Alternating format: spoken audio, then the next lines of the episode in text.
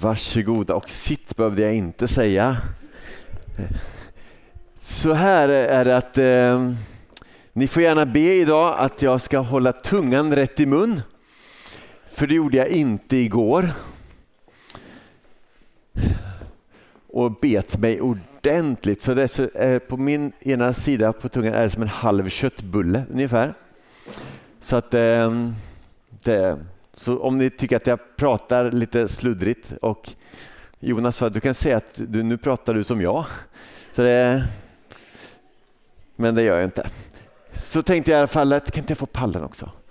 Ehm, så är det i alla fall. Så jättekul. För dig som inte känner mig så heter jag Niklas Ljung och är pastor här i församlingen. Och eh, är du här och inte brukar komma hit, som du inte ser i manus som, din, som ditt hem, som din hemförsamling, så Välkommen! Vi gillar nya personer och vi finns här inte för att vi ska vara samma personer vecka efter vecka efter vecka utan vi vill att nya ska hitta hit och känna sig välkomna och det är för oss jätteviktigt.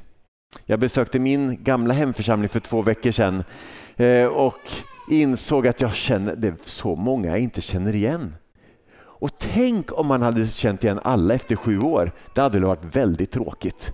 Så Välkomna ifall ni är nya och så tänker jag att vi ska be för den här, Guds, den här predikan. Är det okej? Okay? Så Herre, hjälp mig idag att hålla tungan rätt i mun så att jag inte biter mig ännu mer. Herre, vi bara ber att du skulle få Herre, komma med din egen närvaro, Herre. Du har sagt att du är, du är alltid med oss, men det är inte alltid som vi är med dig. Och Herre, vi vill vara med dig. Herre, vi vill, att, vi vill vara närvarande när du är närvarande. Vi vill finnas här för att ta emot av det du har att säga, av det du har att ge.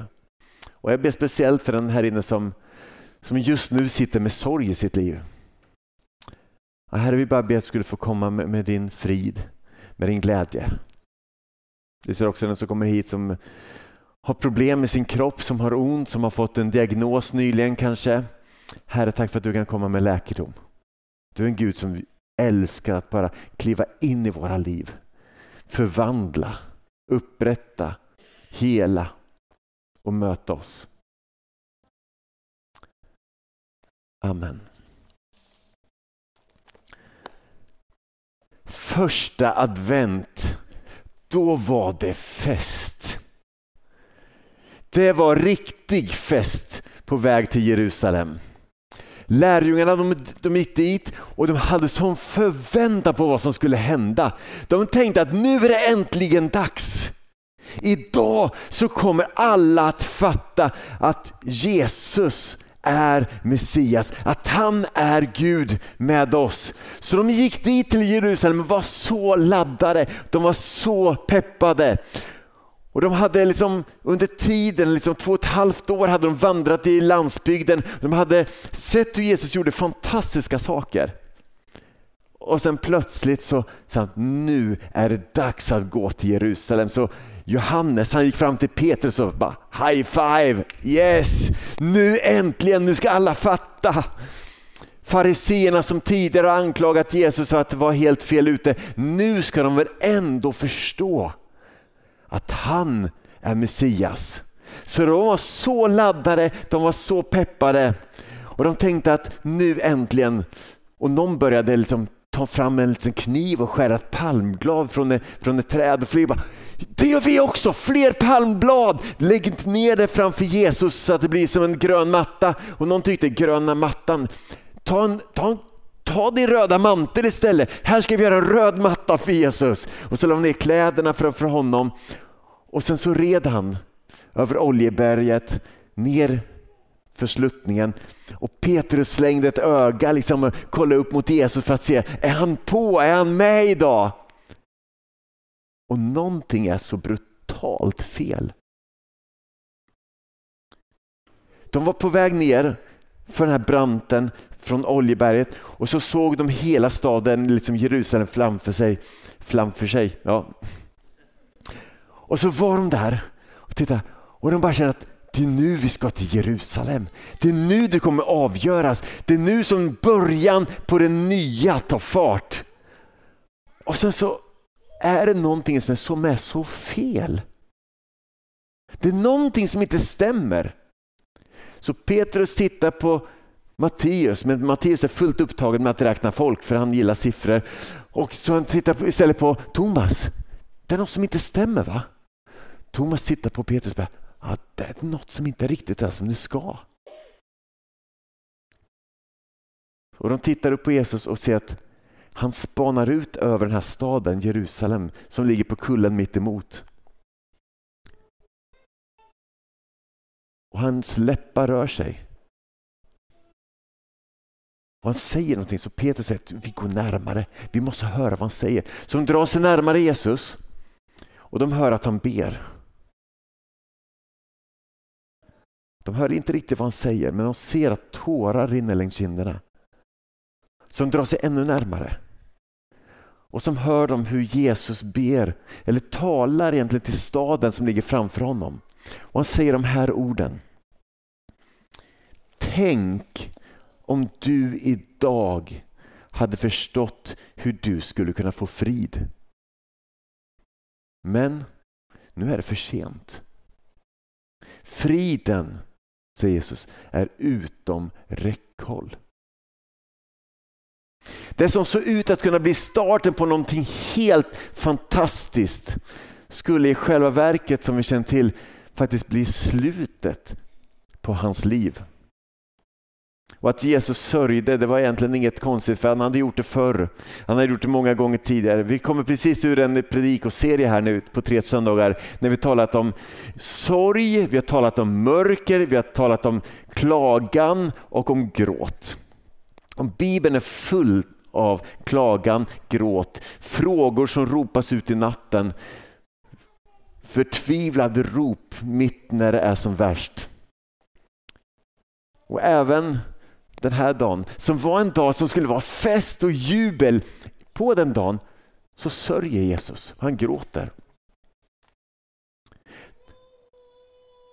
Och Det här är någonting som vi gång på gång får möta i Bibeln, att, att när människor liksom hamnar i situationer som man kan tycka att det här är väl bra, så visar sig helt plötsligt att nej men, det vart inte bra. Och Den här pendlingen är gång på gång i hela Bibeln. Hur Jerusalem eller dotter Sion som talas i klagovisorna som har varit en av de fantastiska. Det har varit som en stjärna bland stjärnor, en stad bland städer. Helt plötsligt så är hon i en sån misär och hon gråter och klagar. Och Jesus gång på gång möter det här. Vid ett tillfälle så står det att när han såg människorna så fylldes han av medlidande med dem. För de var illa medfarna som får utan herde. Och det här att ständigt, att i ena stunden så gråter, så sörjer Jesus och i nästa stund så kan han jubla och vara glad. Alltså det är någonting av det kristna tron. Det är en del av det arv som vi som kristna har. Och är du inte en kristen utan liksom funderar på att är det här någonting för mig? Så var beredd på att du kommer att få uppleva glädje och jubel. Men du kommer också drabbas av sorg.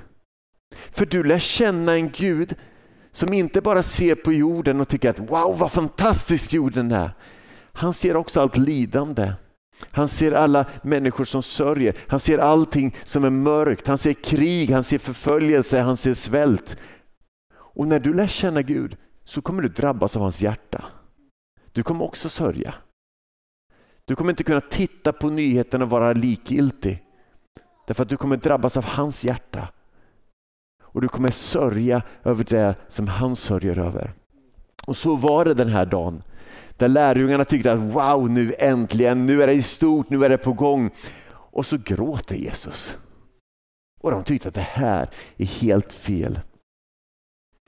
Men lidande, svårigheter, prövningar har aldrig varit ett bevis på Guds frånvaro. Det har alltid varit en möjlighet att få uppleva Guds närvaro.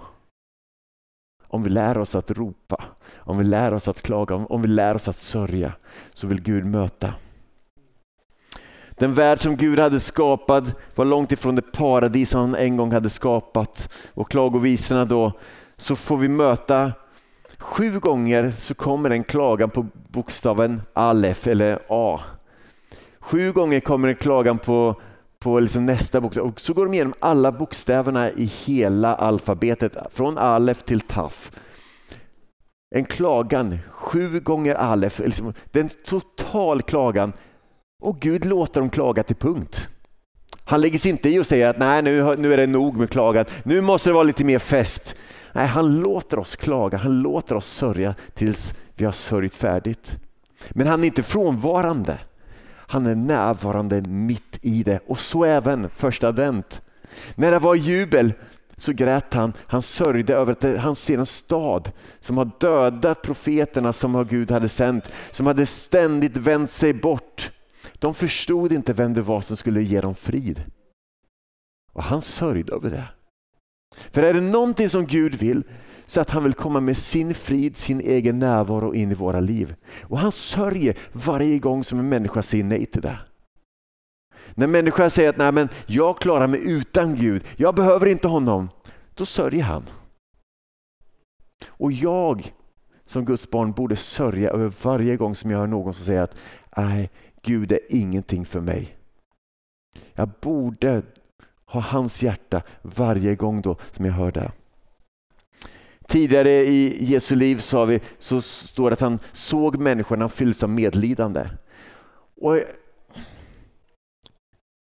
och eftersom, när man läser Bibeln så är Jesus det absolut bästa exemplet. Han är den bästa bilden av hurdan Gud är.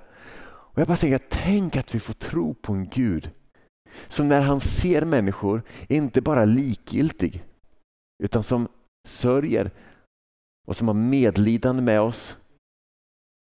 En Gud som ser oss i våra svårigheter och våra prövningar och inte sticker därifrån då utan kliver in och kanske gråter med oss. Och när vi nu närmar oss jul så är det med förväntan och det är glädje och vi firar hur Jesus själv valde att komma till jorden till en värld som han själv hade skapat. Att han ville bli en del av sin egen skapelse.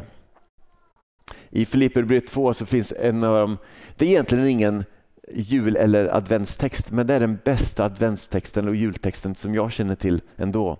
Så här skriver Paulus om Jesus. Att han, Jesus, han ägde Guds gestalt. Det vill säga att, att han var till sin natur Gud. Han var alltså, han var Gud. Han ägde Guds gestalt, men står det, han vakade inte över sin jämlikhet med Gud. Han, han hade inte liksom sagt att jag måste bara bevaka liksom, att jag har det som är mitt, att, att jag är Gud och jag måste bevaka att jag är Gud. Han gjorde inte det. Utan så här, utan istället så avstod han allt och antog en tjänares gestalt när han blev som en av oss. När han till det yttre hade blivit människa, det vill säga fötts in i den här världen, så gjorde han sig ödmjuk.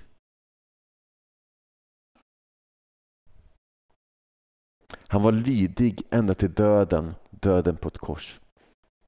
Så Jesus, när han rider in i Jerusalem, vet han vad som väntar honom. Han vet att ett kors väntar. Och så gråter han. Inte över sig själv, att han ska få genomgå lidande. Han gråter över Jerusalem. Att de inte har fattat, att de, de inte har förstått vem det är som kommer med frid. Och, de, och han säger de här orden som är ganska drastiska. Att nu är friden utom räckhåll för er. Och Jag tänker att det finns alltid en, per, en, en punkt i våra liv när friden kommer vara utom räckhåll. Om vi avslutar våra liv här på jorden utan att få tagit emot honom som kommer med frid, den dagen så är friden utom räckhåll också för oss. Det är därför det är så viktigt att jag som kristen, om du är kristen, att vi delar med oss av det här budskapet. världen behöver förstå vem det är som kommer med frid. Och det är så många som inte fattar det. I Sverige är det ett par, man, svårt att räkna procent, men kanske en 4-5 procent som på något sätt har en, har en kristen tro, har Jesus, tro på Jesus. I världen ser det betydligt bättre ut i stort. I, eh, i vissa länder så går, växer det med raketfart. Senaste rapporterna från Iran är att den kristna kyrkan i Iran växer så att det knakar. där är det fler och fler som förstår vem det är som kan ge frid. Och lärjungarna då, de jublade och folkskaran insåg att, att, liksom att det här läget är desperat. Och någon tar upp psalm, jag tror det är psalm 86 och börjar sjunga den. För i psalm 86 så står det så här att Herre rädda oss och på hebreiska är det orden Hosianna. Herre rädda oss. Så när, när han kommer ridande på, på åsnan där mot Jerusalem så börjar de ropa en gammal salta till honom och säger rädda oss. De förväntar sig att han som kommer där, att det är han som ska kunna ge frid. Men de rider till en stad som inte förstår det. Och även om jag förstår vem det är som kan ge frid så finns det fortfarande så många som inte förstår det. Och jag önskar att fler än jag och fler än oss skulle ropa Hosianna här i Malmö. Herre rädda oss, hjälp oss. De hade utstått nästan 600 år av förtryck och ockupation i Israel vid det här laget. De hade ständigt levt under andra länders förtryck och kontroll. Och han kom till en stad med en väldigt blodig historia. Så mycket förtryck, så mycket lidande som funnits där. Så mycket sorg och så mycket klagan. Ändå har de inte riktigt förstått vem det är som kommer med frid. För mig så förknippas alltid advent med den här dubbelheten. Å ena sidan komma med fest, å andra sidan Jesus, om inte du räddar oss nu, då är det kört för oss. Få komma med glädje att Hosianna, å andra sidan bara, Gud, vill man bara gråta ut de orden Hosianna? Det är båda och. Jesus vill komma till oss med fest, med frid, med förlåtelse, det är sant. Men samtidigt kommer han sörjande, gråtande över att vi inte förstår vem som ger frid. Och ibland kan vi vara så upptagna med vårt eget, allting som jag vill, allting som jag planerar. Och om vi då bara förstod vem det är som kan ge frid. Och det var därför Jesus kom. Han kom så att vi skulle kunna leva inte för oss själva, utan för honom. Jag satt i ett samtal för ett tag sedan med en man och vi satt och pratade och den här personen uttrycker då mitt i samtalet att ibland undrar jag. Jag vet inte riktigt vad jag har för nytta av Gud egentligen. Och jag satt och var alldeles paff. Dels för att det var han som sa det och jag satt och bara Som pastor ska man alltid ha något bra att säga. Och jag kände bara, vad? Och sen bara slog det mig. Och jag sa till honom, men du ställer ju fel fråga, sa jag. Du ställer fel fråga. Frågan är inte vad du har för nytta av Gud. Utan frågan är vad Gud har för nytta av dig. För om du är skapad till honom och genom honom, då är det först när du lever för honom som ditt liv kan finna den där friden som han har kommit för att ge. Så om du lever för att satsa på dig själv, din egen karriär, dina egna lyckade liksom satsningar, att jag måste förverkliga mig själv och jag måste nå min fulla potential. Då går du miste om vad livet handlar om. Om, om det var någon som borde ha fått leva upp till sin fulla potential så var det väl Jesus. Men han avstod från allt antog en tjänares gestalt och blev som en av oss. Han gjorde sig lydig ända till döden på ett kors. Och den här personen när jag sa det tittade på mig och bara sa att jag aldrig tänkt så. Jag aldrig ens tänkt så. Vad har Gud för nytta av mig? Och egentligen är det ganska logiskt, om Gud nu har skapat oss och har en tanke med våra liv, så är det först när vi lever våra liv i hans plan, i hans tanke, som livet egentligen fyller sitt syfte och sin mening.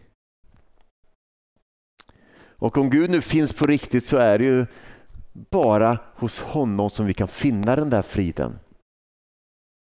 Och det sker inte liksom då vi tror att Gud kommer till mig för att underlätta för mig, utan då jag inser att Gud har kommit till mig så att jag kan leva för honom.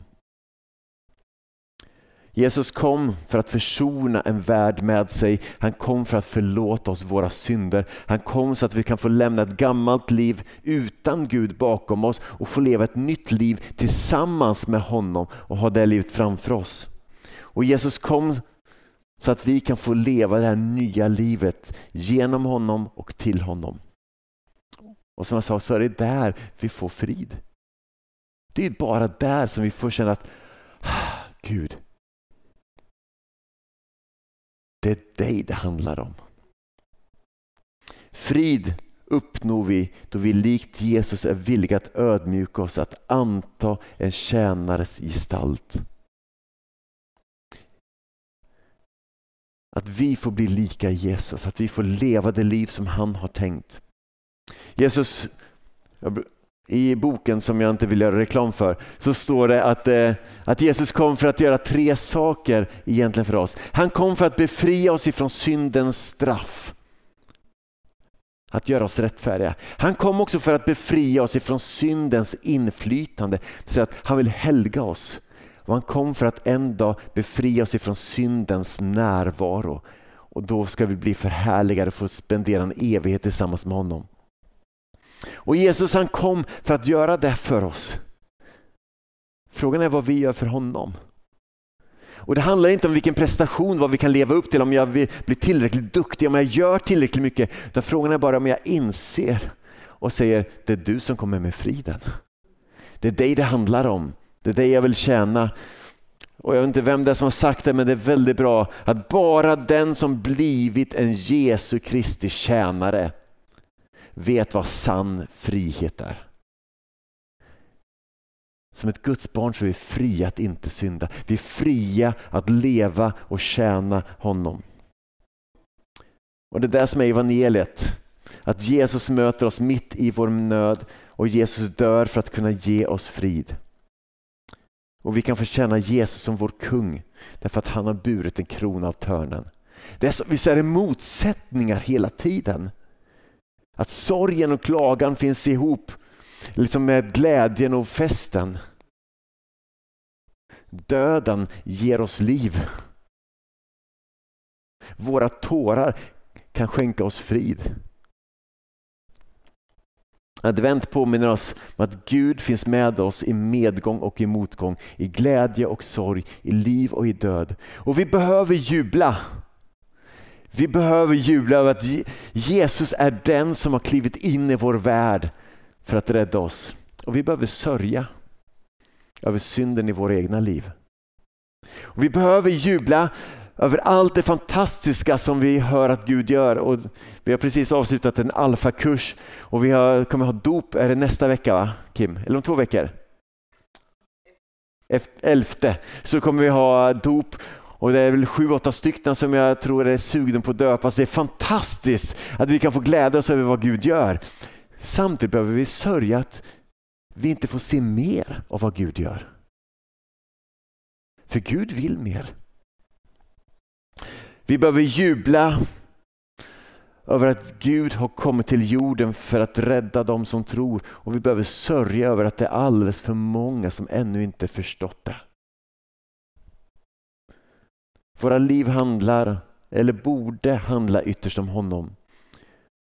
Och Vi behöver fråga oss den här frågan. Vad har Gud för nytta av mig? Alltså, lever jag det liv som han har tänkt? Julen är en tid som lätt upptas av paket, presenter, firande, jubel och fest. Men jag skulle vilja önska att den här julen också fick innebära lite tårar det finns många som den här julen kommer fira julen själv.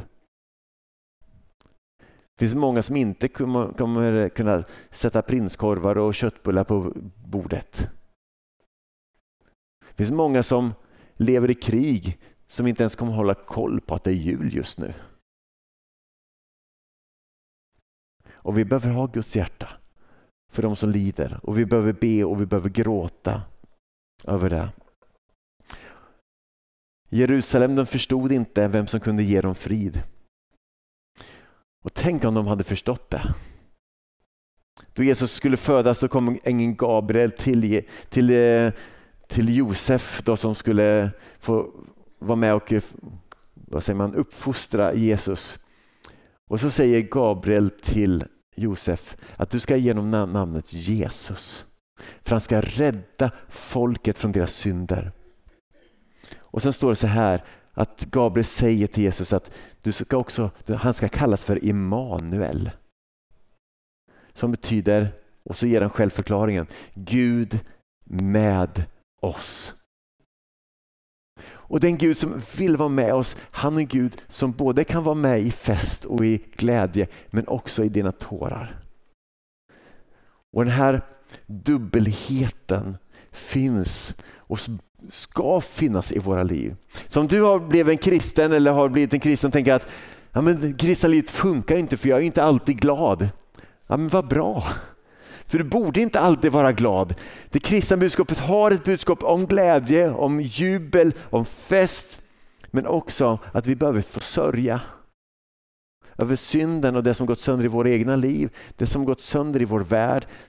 Och att det är alldeles för många som ännu inte känner honom. Och om du inte gråter så mycket, så be om tårar. Och om du har svårt att jubla så be om glädje. För Gud finns med i både och. Vi ska strax nu lyssna till en sång, en fantastisk sång som eh, vad tecknet. Eh, en fantastisk sång som handlar just om Immanuel, Gud med oss. Men Gud är en sån Gud. Han kommer, han vill vara närvarande i våra liv. Han vill jubla med oss, han vill gråta med oss. Han vill fira med oss och han vill klaga och sörja med oss.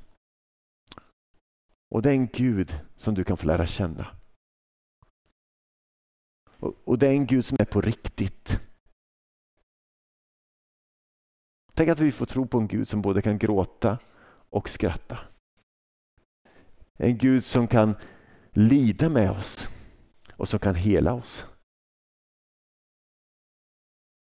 En Gud som har dött för att ge oss liv.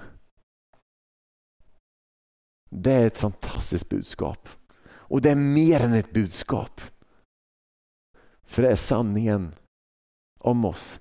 Vi är skapade till honom och genom honom. Och det är bara i honom som livet finner sin frid. Ska vi be. Herre, tack för att du är med oss den här första advent. Herre, vi tackar dig för att du är, eh, du är så mycket mer än en partyfixare. Herre, du gråter med oss också. Var det när du skulle rida in i Jerusalem, så var den här dagen Ja, men jag undrar liksom vad lärjungarna tänkte. När de jublade och de var glada och de vifta med palmblad och kläder så, så gråter du. Men Herre, tack för att det är den du är. Du kan inte se på människor, du kan inte se på en stad som har vänt dig i ryggen och glädjas. Du, du sörjer med oss. Jag ber speciellt för den som är här inne som, som eh, inte ännu känner dig. Gud, jag ber att den personen ska få lära känna dig. Förstå att du är en Gud som kan komma med frid. Det är bara du egentligen som kan komma med sann frid. Be den som är här inne som har sörjt sista tiden. Tack för att du kan komma med glädje. Och är du ser den som tycker att amen, allt i livet går bra. Här jag ber att du kanske skulle komma med lite tårar också. Att gråta för en värld som vi lever i. En värld som inte förstår vem det är som kommer med frid. Så Herre, tack för att du är med oss den här första advent. Herre, tack för att vi får jubla och vi får fira att du ska komma till oss. Att du har kommit, att du har ridit in i Jerusalem. Och det var fest. Men Herre, vi vet också att den festen snart vändes i tårar då du dog, då du offrade dig själv för oss.